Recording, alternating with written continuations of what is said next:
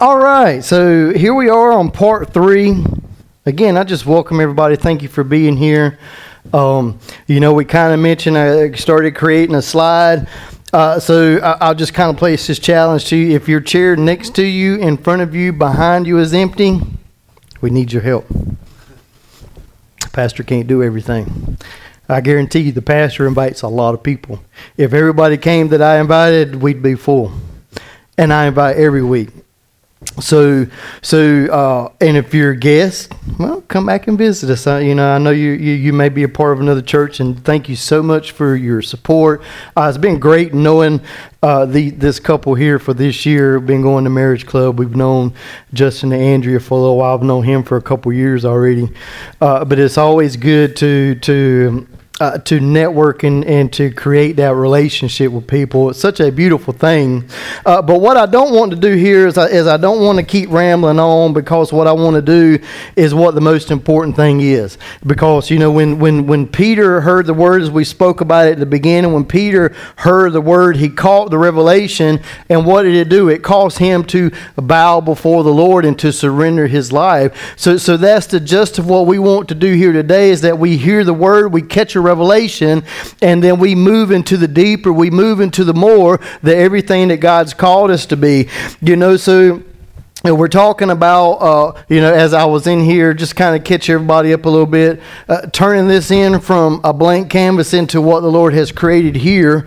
And it's so beautiful to me to watch it go from nothing to something. And God wants to do the very same thing in our life, but we got to realize that we are nothing, and we got to become that blank canvas. We've got to become submitted to what He wants to do in and through us, because we can't reach lives for His kingdom until He's reached us for His kingdom. You've got to get a hold of that. When He reaches us, then we'll be able to reach others. God took me through a process that I thought or seemed to be ugly, but the reality is look where God has placed me. It's not that He's put me in anywhere significant, but He's put me in a place to affect lives for His kingdom. And you're not just here just to be warming up a sea. You're here to reach people for the kingdom of God as well. So we started out and we talked about how David had placed a challenge for David that he had to live a holy life. Come on, Pastor, are we in a holiness church? No, we serve a holy God. And what does this Bible say? Does it not say holy Bible? So can we ever misconstrue? Can we ever misunderstand that we serve a holy God? And holy just really means to be set apart. And that's what God has called us to be, is to be set apart, because David had placed a challenge for Solomon to build something extraordinary. What was the extraordinary that he had to build? He had to build the temple for the presence of God to dwell. So what God wants to do in us is He wants to build a place in which that His presence can dwell also. So we kind of talked about that, and then what David did next was he went over the plans that God had literally Himself. As you read it in Scripture, David said that God wrote these plans Himself. God designed His own house. Amen. Man, I like that. How many of us have ever built our own house? We kind of did, and we got to change some things about our house, and we were able to make it our own. But how many of us have renovated our home? How many of us have renovated our Airbnbs or our hotels? Our hotels, Lord, I hope we don't live in no hotels. But our apartments. And we've renovated them, and we've changed things around. And so what do we do is we change the design of them. We want them to look like what we want them to look. And God has that same capability to change us into what He's called us to be. We read, that David says, Psalms 139, he said, before I had lived one day. What does that mean? Before I was born. Before I was born. He said, God, you wrote a book about my life. God wrote a book about our life. Michael Jordan's not the only one that had a book wrote about his life. John F. Kennedy wasn't the only one that had a book wrote about his life. And I don't really know any famous people, but I know the most famous person, because when you mention the name of Jesus Christ, everybody knows who He is. They're not. They have no question about that. Whether they may view Him as something different other than what the Scripture says, everybody knows who Jesus is. So in that reality is God has a plan for our life. And he said, before I had lived one day, you wrote every day of my life in your book. And you know what's so fascinating about that? You want me to show you what's so fascinating about that as well as we're still recapping? Is that on the day of judgment, do we not recall? And it said that the books will be open. Is that an S on the end? Books, plural? But yet David had the revelation that, God, you wrote a book about my life. So the question is, and we asked ourselves the question last week, and hopefully you've been reminded of it all throughout the week, is does your plan look like God's plan? Does the story that you're reading about your life, does it look like what God has wrote about your life? So we have to, within that question or that rhetorical question, you've got to be placed in that position of, okay, well, if my plan doesn't look like God's plan, then what am I doing? What am I doing to make sure that it does look like God's plan? So we've kind of talked about that. I don't know why I do it every time. I forgot to start my timer, and I'm going to try to be a little lean on that. But God's given me such an amazing message for today. So here we are on part 3, called Building the Temple, because now... You know, that now that Solomon knew how he was supposed to live, and now David had gave him, hey, here's the plan. The next thing David began to go over was this. That's usually the part that we don't like. You know, it was, you know, when we turn this into what it is, man, that was a great thing. I wrote it down. He said, write the plan and make it plain. And I wrote it down and I made it plain. I made it legible for me to do. But when I began to go over the cost... My first thought was this is, Lord, you've placed me to be steward over your finances here. So I've got to be the steward that you've called me to be. If we need it, we don't need it. If we don't, we don't. So this week, yesterday, me and the wife began to run errands while I was here at the church and was working. So I had bags of stuff that we were going to return back to get money back into the church account, because those were things that I bought that we no longer needed and they were never used. So, and with that, we kind of bought a few Christmas things, so it kind of evened itself out. You know, when I leave my wife in charge of the decorating, I think she's like, when are you going to get me a church card? No, she didn't say that. I'm just kidding. I'm just kidding. She didn't say that. But with that being said, you know, Jesus spoke about this on so many occasions. And truthfully and honestly, I could have made this a two-part to this series. The two-part to this part. This could be the cost 101, and next week could be the cost 102. And so many people might be hearing a Thanksgiving message this morning at their church, and that's totally fine. But God didn't move upon me to do in such a way. If you want to hear a Thanksgiving message, we'll come back next week, because then we're going to move into the Thanksgiving that David gave. So we'll have our Thanksgiving message next week. Not that I planned it that way, but God has a plan and he knows how to orchestrate things. So what I want to do is I want to move into our scripture. If you don't have your Bibles, that's fine, because Pastor James will always have it available for you up here on this screen that God has blessed us with. First Chronicles chapter 29, beginning with verse 1. Excuse me for just a second.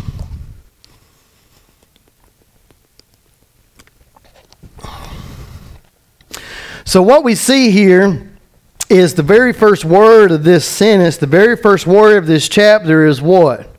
Then. I'm in the process of writing a book and working on stuff like that, but I have never started a chapter that says then. I've never started another part of that and it said then. Because usually I put the comma and then I put then. But the reality here is that it says then. So after the plan has been given, now David's going to place the emphasis that it's going to cost something. It's going to cost something. So, and it's going to cost us something to walk in the plan that God has designed for our life. Let us read. Then King David turned to the entire assembly. Did he say some? He said the entire. Excuse me, the entirety. So we're not just speaking to people here. We're speaking to people online, people on YouTube, people that are listening to us via podcast. We're listening to you. And I'm making this same declaration to you here today. Excuse me. And he said, my son Solomon, whom God has clearly chosen as the next king of Israel, is still young and inexperienced. The work ahead of him is enormous. Can somebody say enormous? The thing God has for you, it's enormous. But we got to remember that God's called us to extraordinary, not ordinary, because ordinary is what? It's common. It's the same thing every single day. And God's called us to so much more than that. Even the temple that God desired to dwell in was enormous. He knew that it was going to take something. He knew that it was going to cost something. Let me get here. I'm trying to preach before we finish reading. So the work ahead of him is enormous, for the temple he will build is not for mere mortals. It is the Lord God himself. I want us to keep this fast in our mind that we are talking about a temple, but I want to make sure that we're not just hearing this as a temple. We're not talking about some historic event. We're talking about what God wants to build in us and what God wants to build here. Verse number 2. Now, I said a lot before I even got the first verse out. He said, using every resource at my command, I have gathered as much as I could for the building, the temple of my God. Now there is enough. Somebody says there is enough. God's already provided everything that we need to build what he's called us to do. He's already provided it all. How did he do that? When he gave himself for us.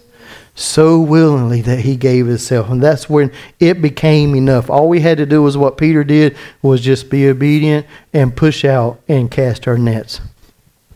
Using every resource at my command, I have gathered as much as I could for building the temple of my God. Now there is enough gold, silver, bronze, iron, and wood, as well as great qualities of onyx, other precious stones, costly jewels, and all kinds of fine stones and marble. Verse number 3.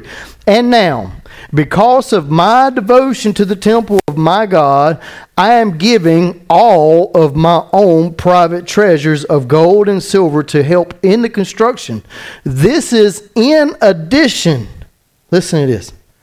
This is in addition to the building material. This is me giving all to what God has already provided. Are y'all following me already? Come on, we're preaching real good this morning. This is in addition to the building materials I have already collected in the Holy Temple. I am donating more than 112 tons of gold, 262 tons of refined silver to be used for overlaying the walls of the building, and for other gold and silver works to be done by the craftsmen. Now then, who will follow my example and give offerings to the Lord? Then the family leaders, the leaders of the tribe of Israel, the generals and the captains of the army, and the king's administrative office all gave what? Willingly. We're reading the same thing, right? Willingly. He didn't say grudgingly or, I could really be spending this money somewhere else.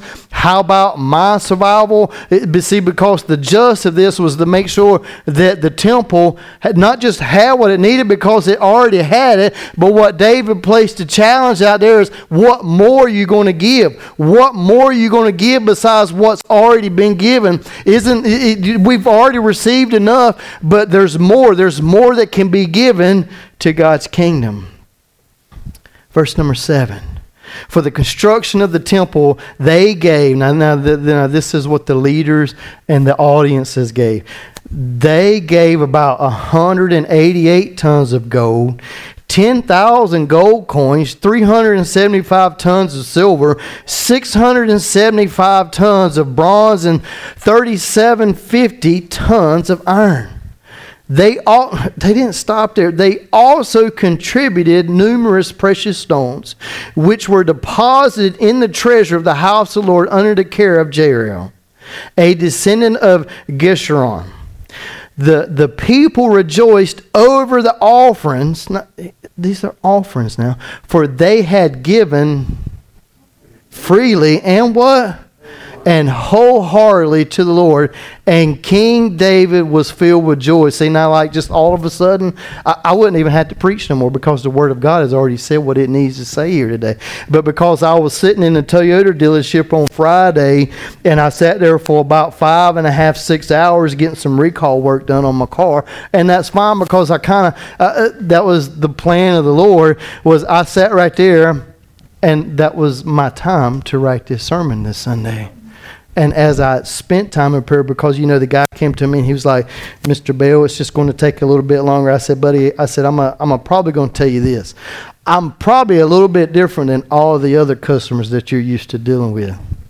I said, because I've got patience on this matter. And I said, and besides, I'm doing the Lord's work. I am being about my Father's business.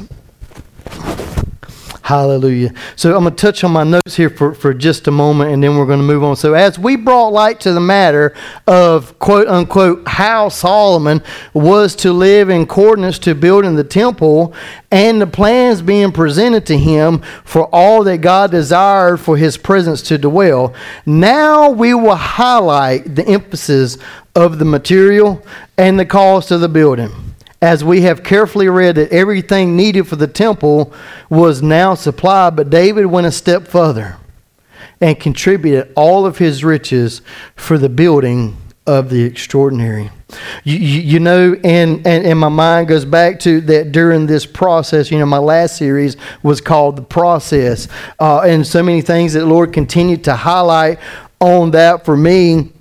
But as I get into this, and we're talking about the plan, and the plan of God just really stood out again to me this week as it did last week, and just thinking about the whole process, you know. And I kind of talked about how God segregated me. He separated me from, because if you know me, man, I love people, and I am a people person. You would never believe that I used to be an introvert. I used to be a really shy person. I was very timid, and I would become intimidated, but God's done something in me. And that part about me, I was used to even be nervous when I preached. And see, and the reality is why I'm not nervous when I stand up before now is because I know that it's not my ability. I know that it's not my words that I speak. I speak the oracles of Jesus Christ. I speak His Word. And His Word alone will do what? It will speak everything that needs to be spoken. Because He said that my word is a what? It's a sure word of what? A sure word of prophecy. If we speak God's word of our life, it's like we are prophesying it to ourselves. I had a young man, I ain't going to say who he is, but thank you, Brother Justin, for making that known for everybody. But the reality is, and I'm not pointing a finger at him, but here my daddy received a revelation some while, I don't even know when, but he's planted it in me as well. He said, son, he said, when we speak God's word by faith, listen to this, when we speak God's word by faith, it's just as though God is speaking to Himself. Y'all hearing that? Because when I heard that really hit me. Lord, it's your word. Your word is a sure word of prophecy. When I speak your word by faith, it is you yourself speaking it as well. How often are we speaking God's word of our situation? To make that situation line up with God's word. That God's not going to deviate, and He's not going to line up with our situations. We have to make our situations become submissive to God's word. See, because Jesus said, what did He say? Where the Spirit of the Lord is, there's what? There's freedom. So where the Spirit is Lord, where the Spirit is Lord, there's freedom. And our situations have no choice but to line up with God's word. It's when our body's not functioning the way it does. You know, me and my wife, we begin to pray over each other, and we begin to speak these very same things. Lord, you created my body to function this way. And I speak to my body, and you're going to function, and you're going to line up with the word of God, because heaven and earth shall pass away, but my word shall stand forever. Forever. Did we not read also last week? What was it? Psalms 138. He said that you esteem your word above your name. The emphasis of your word is greater than what your name is. But yet we walk around and we say, oh, in the name of Jesus, in the name of Jesus. But what does Jesus say? Because Jesus is what? He is the expression of God. John 1:1, it says what? In the beginning was what? Was the Word. And the Word was God, and the Word was with God. And then it said, in verse 14, it said, and the Word became flesh and dwelled amongst us. Does His Word become flesh in our life? Does our flesh line up with what His Word has to say? That wasn't even in my notes. That was a free one. So I would like to find this type of example found in the story of Elijah. First Kings chapter 17, not the story I just said, but the story in which that we were just talking about, because what we were talking about was the giving the everything that you have, the giving of the more, the giving of the more. First Kings chapter 17. Here we are talking about the prophet Elijah. Not Elijah. Elijah. Elijah became before Elijah. And it reads here in verse number 8.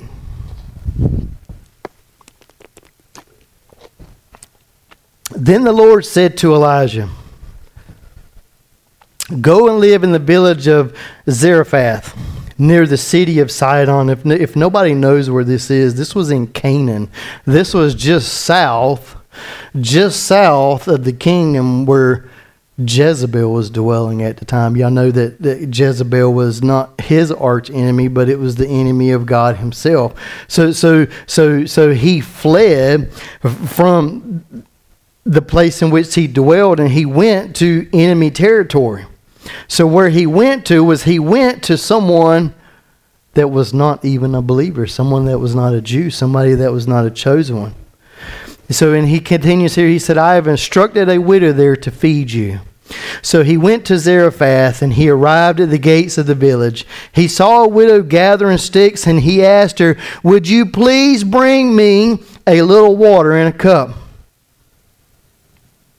As she was going to get it, he called her, hey, bring me a bite of bread too. Don't just get me something to drink, but now get me something to eat as well. Verse 12. But she said, I swear by the Lord, your God. See, she didn't even say my God. She said, your God. See, now this is telling us that he was in enemy territory. I swear by the Lord your God that I don't have a single piece of bread in the house. And I have only a handful of flour left in the jar and a little cooking oil at the bottom of the jug. I have just gathered a few sticks to cook this last meal, and then my son and I will die. Verse 13, but Elijah said to her, don't be afraid. Go ahead and do what you've said, but make a little bread for me. Then use what's left to prepare a meal for yourself and your son. For this is what the Lord, the God of Israel, says. There will always be flour and olive oil left in your containers until the time when the Lord sends rain and crops grow again. So she did as Elijah said. And she and Elijah and her family continued to eat for many days. There was always enough flour and olive oil left in the containers, just as the Lord had promised through Elijah. What did Elijah represent here? The Word of God.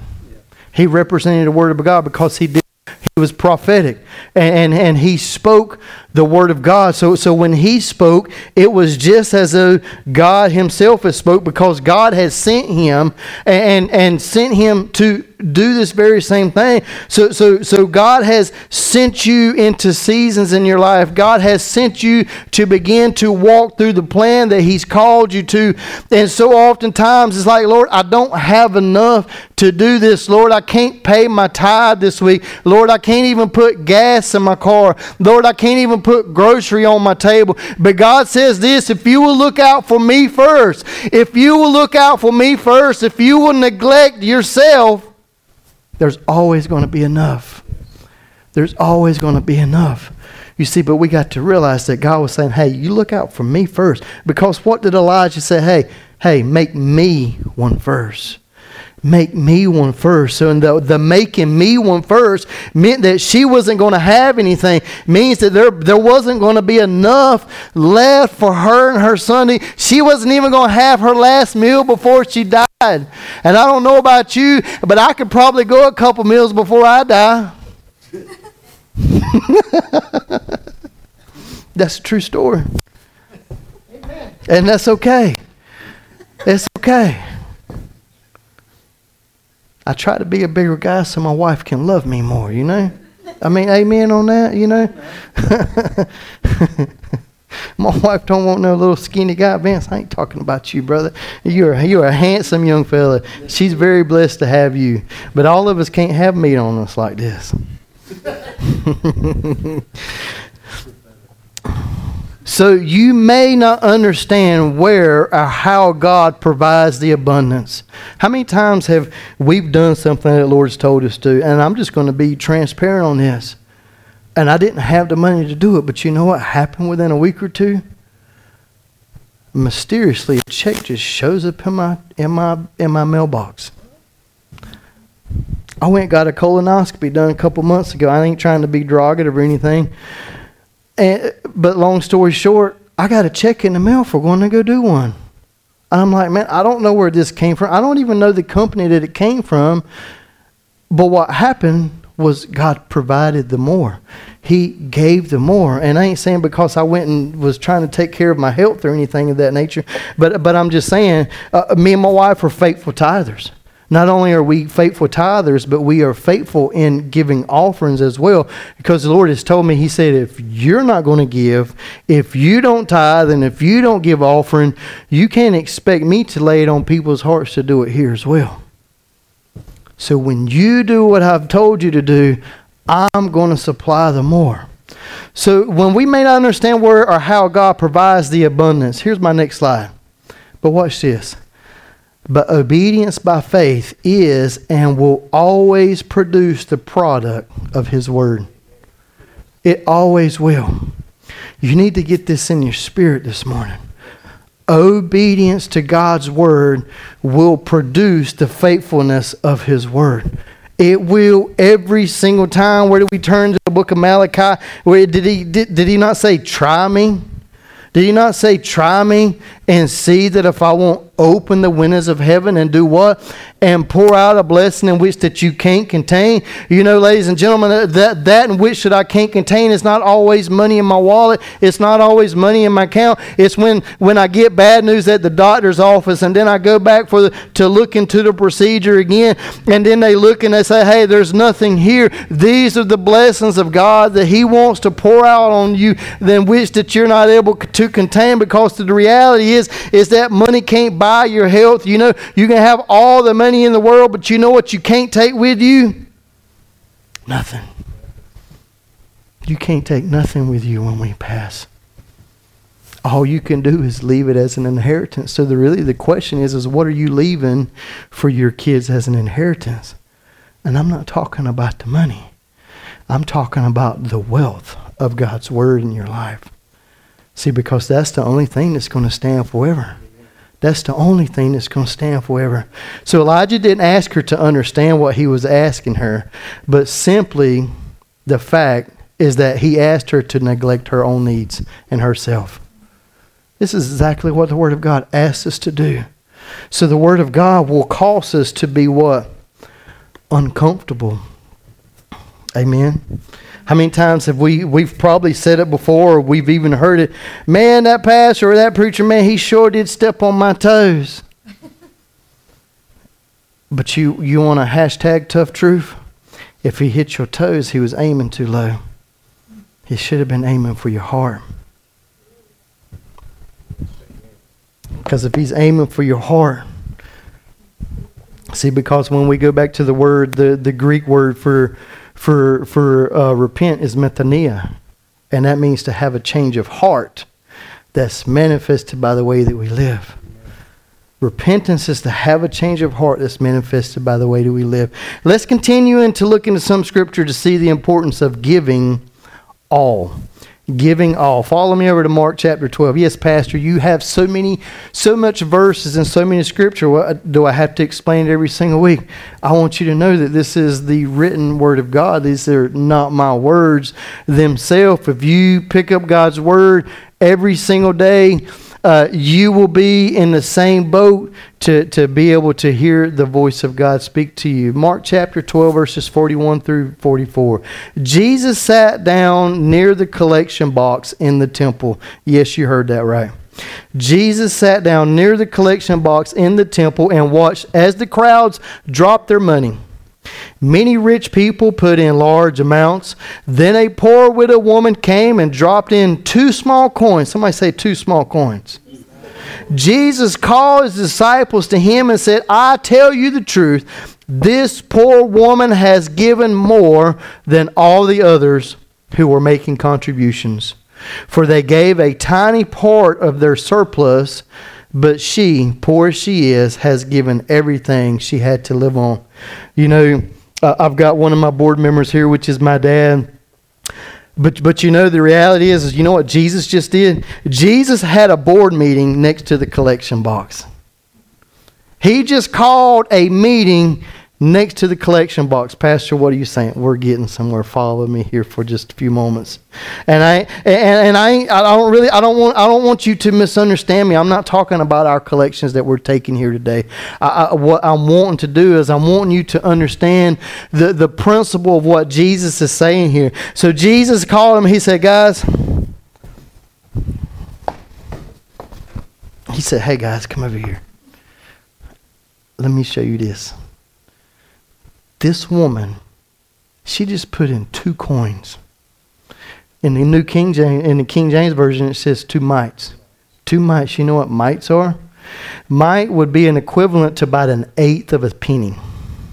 And she just put in a 1/4 of 1 cent is what she just put in. But you know what the reality of what she just did?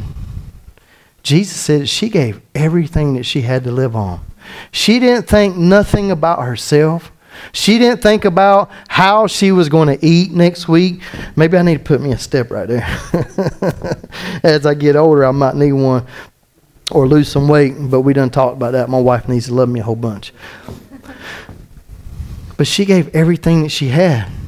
And all these other people, they came in, they put $1,000 in the offering plate. They put $5,000 in the offering plate. So I don't know about y'all, but I want God to send those people here as well.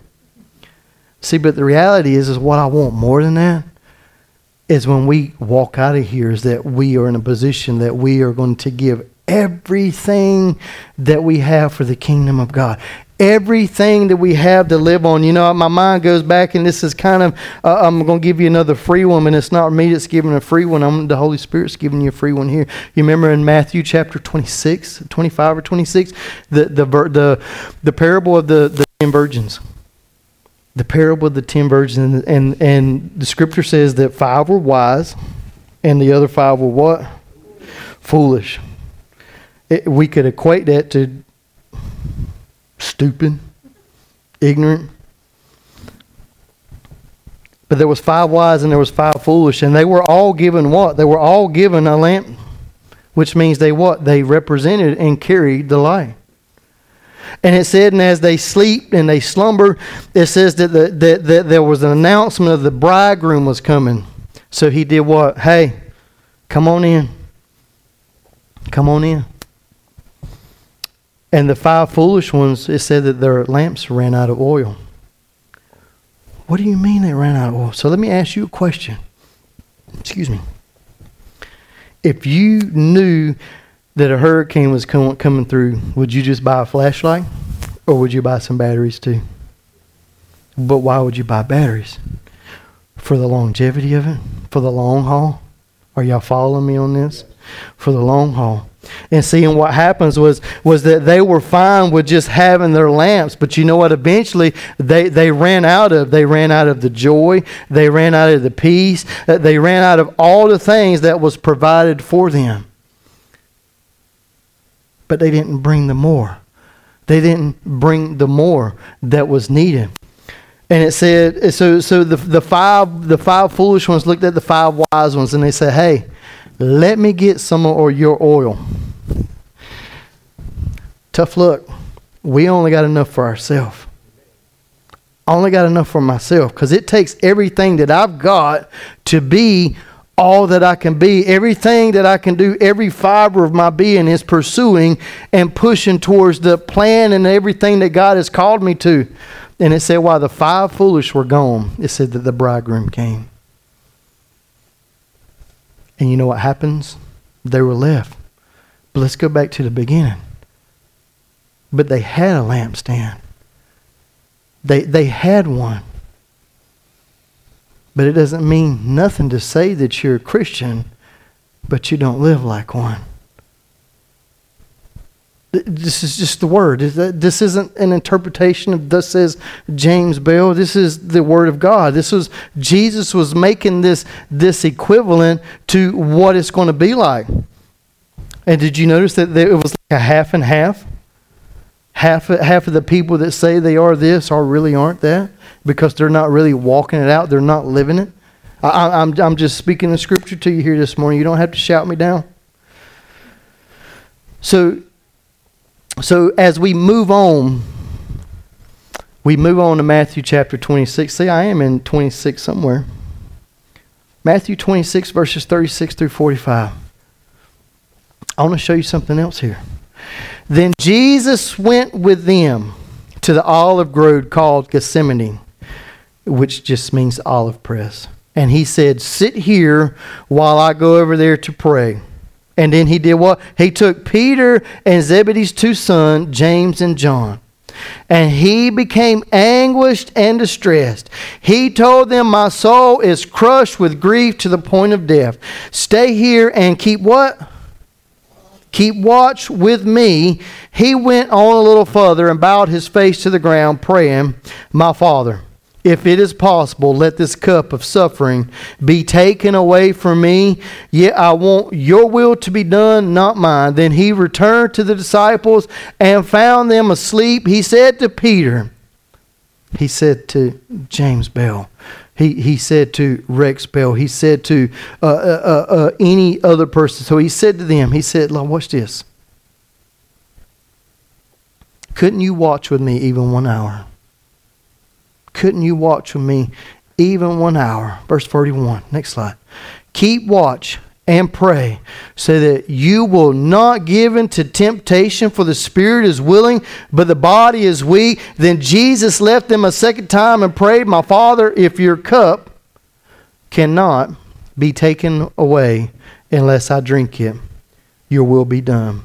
Verse 43, when he returned to them again, he found them asleep, for they couldn't keep their eyes open. So he went to pray a third time, saying the same thing again. Then he came to the disciples and said, go ahead and sleep. Then he came to the disciples and he said, go ahead and sleep. He said, have your rest.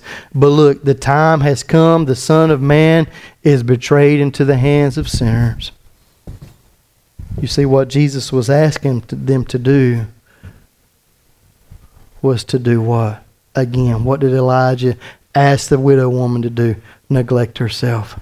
How many times does the Lord say, hey, we wake up at 3 o'clock in the morning and says, hey, you need to pray. Oh, Lord, I just thank you for... Get up. Keep watch. See, when God calls us, when what God has called us to is an inconvenience. He's called us to an inconvenience. And we have this thing that we call a store, but it's called a what? A convenience store. I don't know if my mic's going in and out.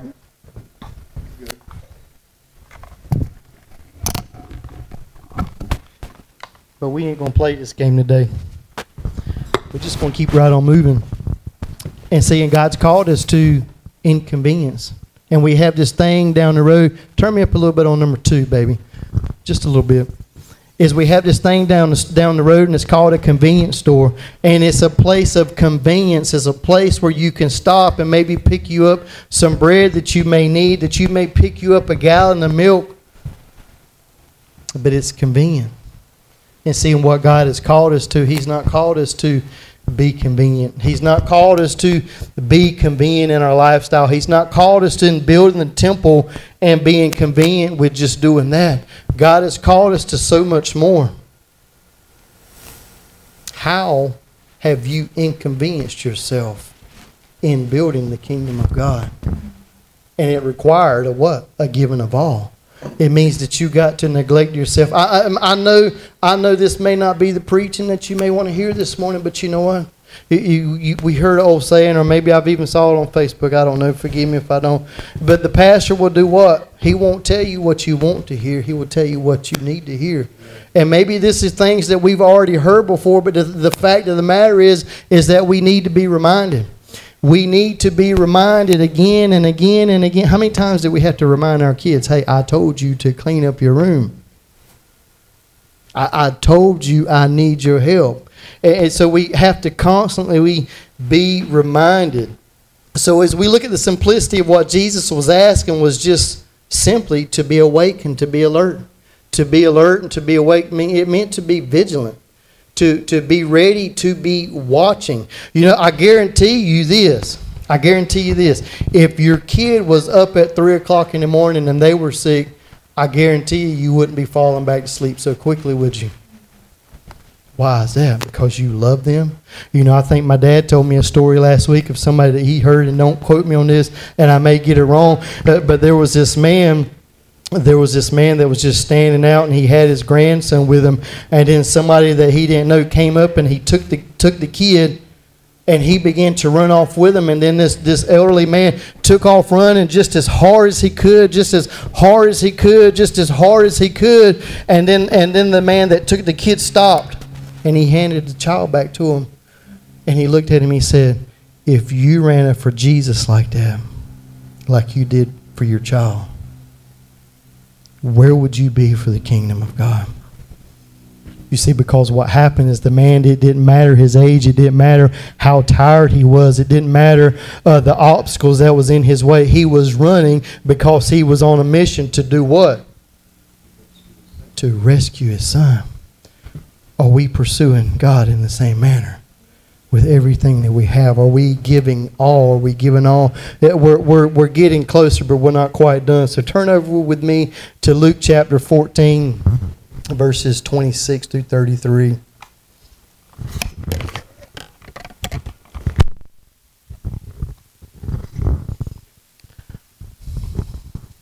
Here's you some hashtag tough truth here this morning.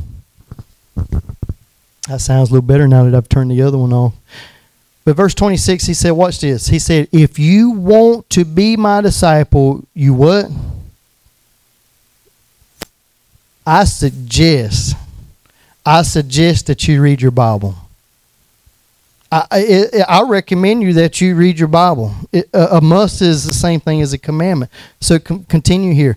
He said, you must, by comparison, hate everyone else, your father, your mother, your wife, your children, brothers and sisters, yes, even your own life.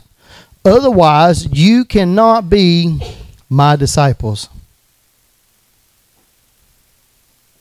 If you do not carry your own cross and follow me, you cannot what? Be my disciples. But don't begin until you what? Counted the cost. See, today's message isn't about me. It's not about what I want to preach here. It's just simply the word. He said, but don't begin construction on something until you've counted the cost, until you've considered the cost. For who would begin construction of a building without first calculating the cost to see if there's enough money to finish it? Otherwise, you might complete only the foundation before running out of money, and then everyone would laugh at you. They would say, there's the person who started that building and couldn't afford to finish it. Or what king would go to war against another king without first sitting down with his counselors to discuss whether his army of 10,000 could defeat the 20,000 soldiers marching against him? And if he couldn't, he would send a delegation to discuss terms of peace while the enemy is still far away. So you cannot become my disciples without what? Giving up everything you own, everything that you possess, everything that you've worked so hard for, unless you're willing and follow the example of giving it up. He said, you cannot be. What does cannot mean?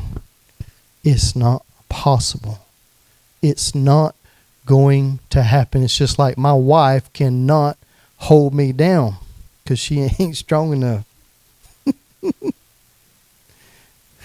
She's a tough little Mexican woman, though. I give you that.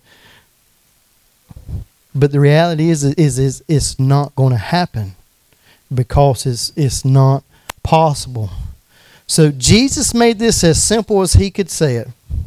You cannot and will not build the extraordinary for his presence to dwell with and in if you cannot submit all things and everything to his lordship. I'm going to say that again.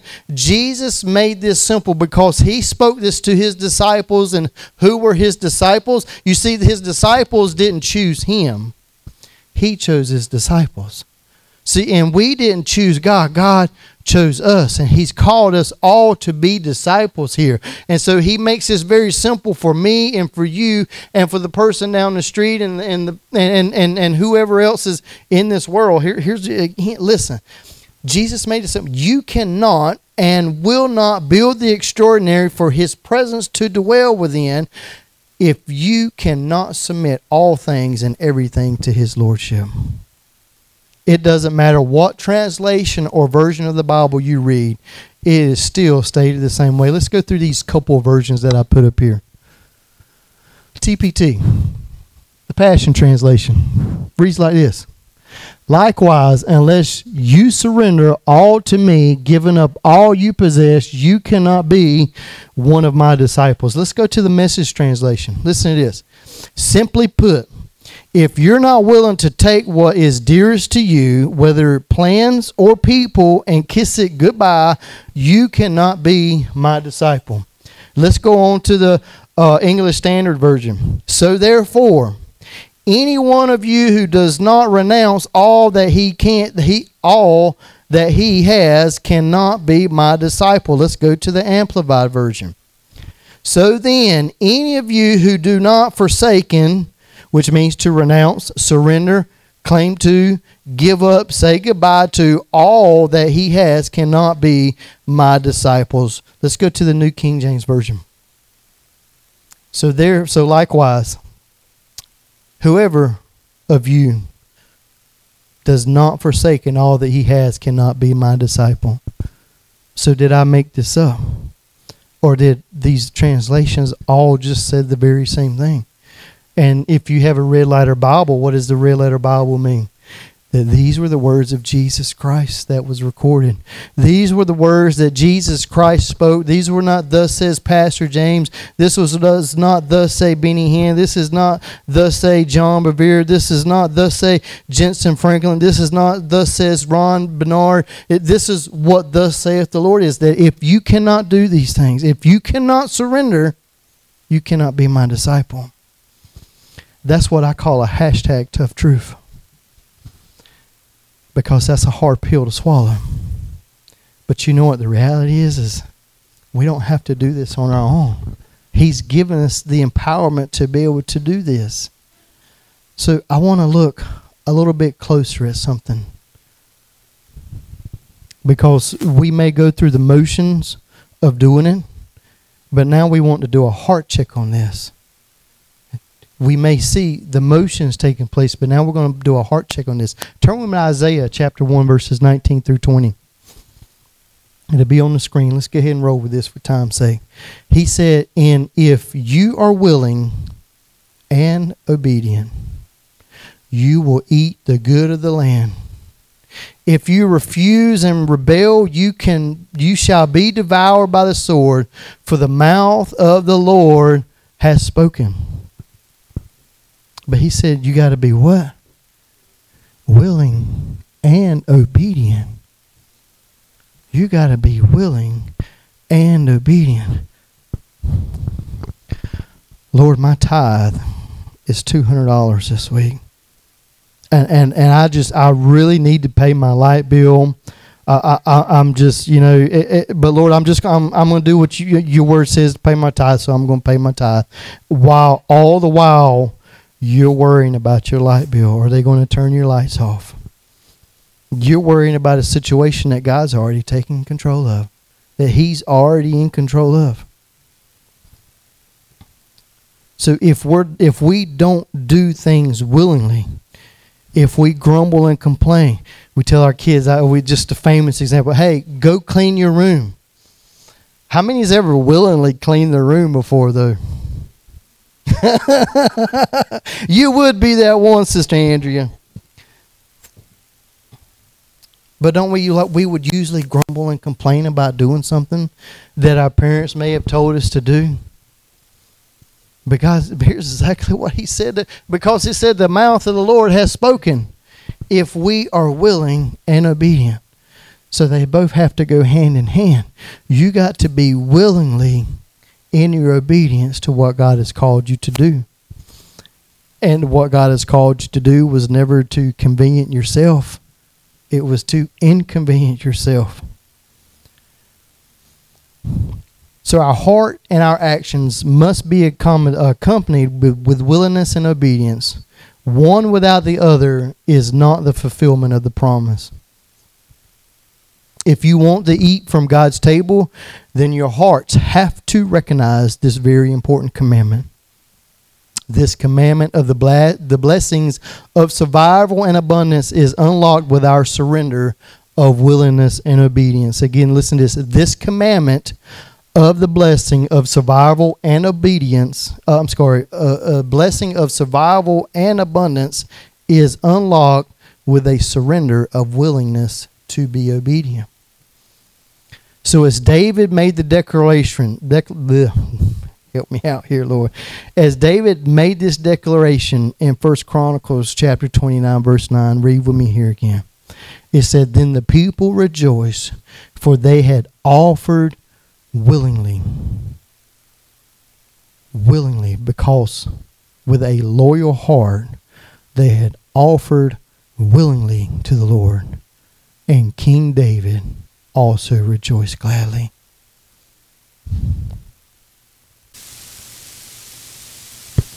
Give us a little music, baby.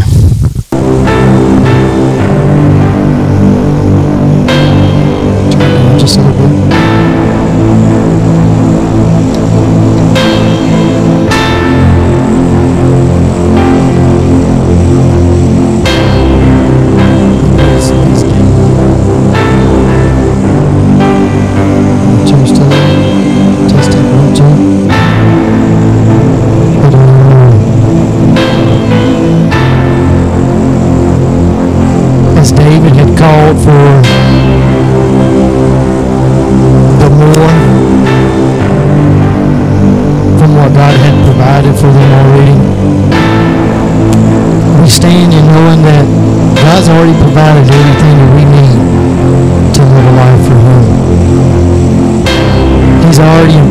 He's already given us his all.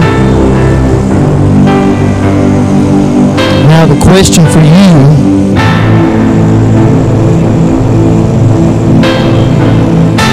is, have you willingly gave your all?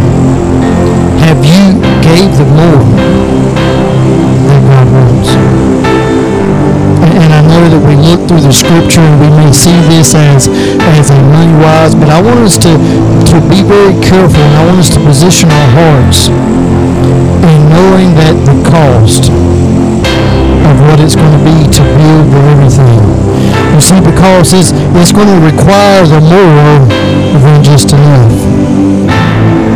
You see, because what God's building here is extraordinary.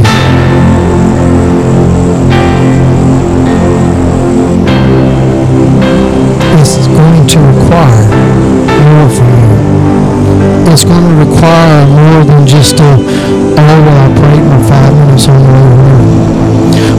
I sat down and I read one Bible verse. If that's where you're starting, then that's where you start. But let me ask you a question on this.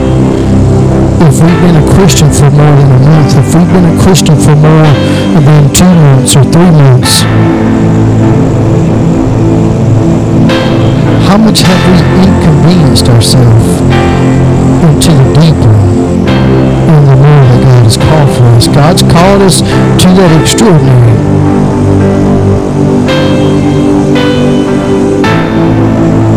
Are you giving love? Are you giving Him everything?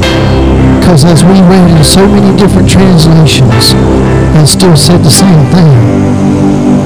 That if we can't give up everything, then we cannot be His disciple. And a disciple is one who loyally follows.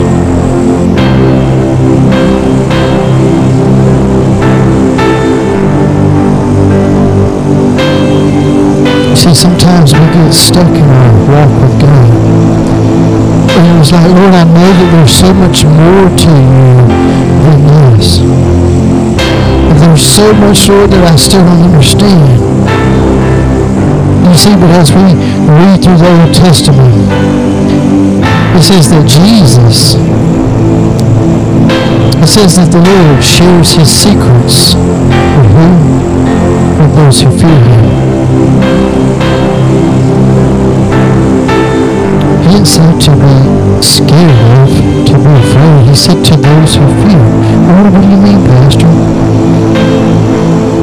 Those that live worldly for Him. Those that live worldly in Him.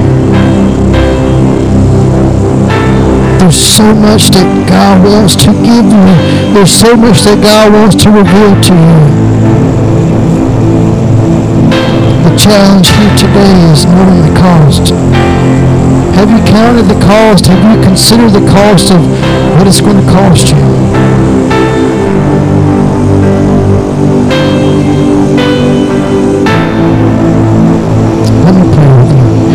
Heavenly Father, Lord, we thank You today, Lord, for Your love, Your mercy, Your kindness. Holy Spirit, we thank You for bringing us God's heart this morning, a word that becomes so challenging to us and for us, but a word that points us very swiftly to the direction in which that we need to be headed. Lord, we thank You this morning. Lord, that You loved us so much, that You gave us such a message. Paul spoke under the inspiration of You, Holy Spirit, that the Lord chastens those that He loves.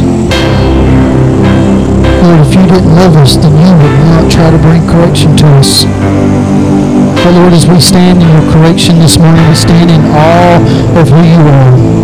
Lord, and we understand that You want to take us into so many other places. But Lord, we got to understand the cost. We thank You, Lord, today for calling us to this. It's not our call, it's Your call. Help us, Lord, to stay reminded, Lord, that as we go throughout this week, that we go throughout the remainder of this month, that as we go into Thanksgiving, understanding, Father, help us to be what You've called us to be. That's what we have given of You. Bring us back safely, Lord, next week. Lord, as You've already laid another word on my heart, Lord, to speak and to minister next week. Lord, and I pray that You will be glorified through the words that have been spoken here today. I bless Your name, and we give You glory and honor for it. In Jesus' name, amen. As we dismiss, we'll open up for tithe and for offering. If the Lord's laid on your heart to give an offering, to give a tithe, then do so in knowing that we aren't doing anything here other than what's already been preached today as glory of God's kingdom. We love you, we thank you, and we praise God for you in Jesus' name.